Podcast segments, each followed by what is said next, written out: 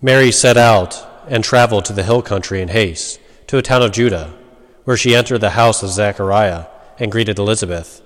When Elizabeth heard Mary's greeting, the infant leaped in her womb, and Elizabeth, filled with the Holy Spirit, cried out in a loud voice and said, Most blessed are you among women, and blessed is the fruit of your womb. And how does this happen to me, that the mother of my Lord should come to me?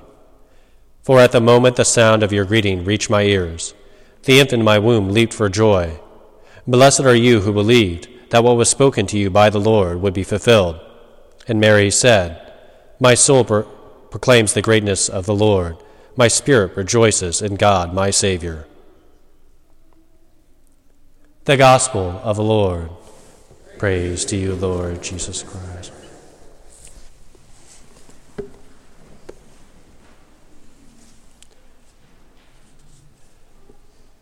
One can say that perhaps among the many gifts of motherhood is the ability to soften the heart, is the ability for mothers, in a very special, powerful way, to soften the hearts of their children, but also of their husbands and of all that they meet.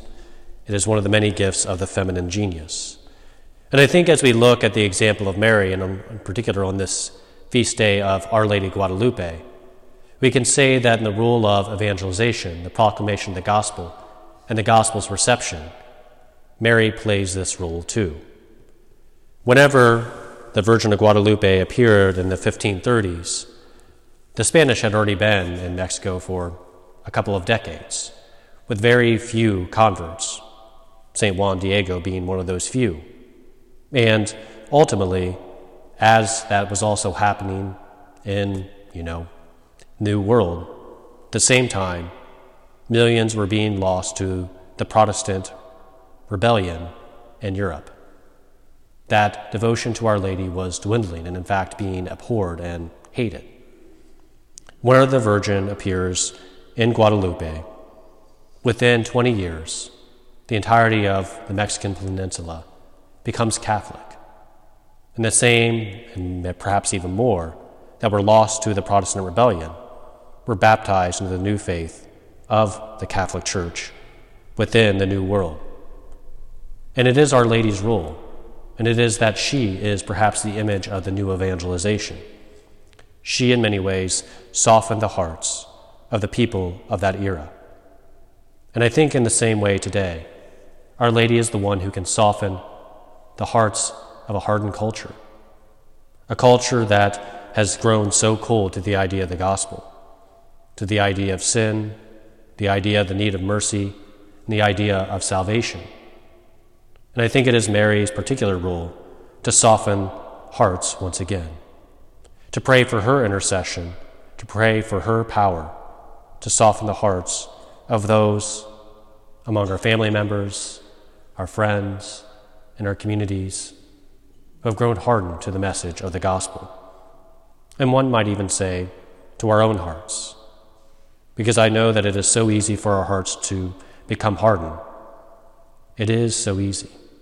Mary has always played this role in my life too. I'm not going to lie. As a pastor, sometimes your heart can become hardened. Whenever people criticize you again and again and again, it is easy to grow bitter, hardened. But it has always been Mary's role in my life to soften me again and again and again. And it is her role to do that for each of you as well. Allow her to soften you up, to butter you up, so that you might become more receptive to the message of her Son, but also might become more receptive to those you meet in your everyday life, to become more patient with your children, grandchildren, to become more patient with yourself, and ultimately to be more receptive to every person that you meet, whether it's an old friend or a random person you come across in the supermarket. This has been Mary's role in evangelization from the very beginning.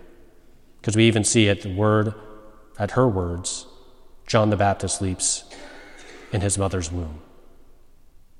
Not at our Lord's words, at her words. And it is important for us to recognize that.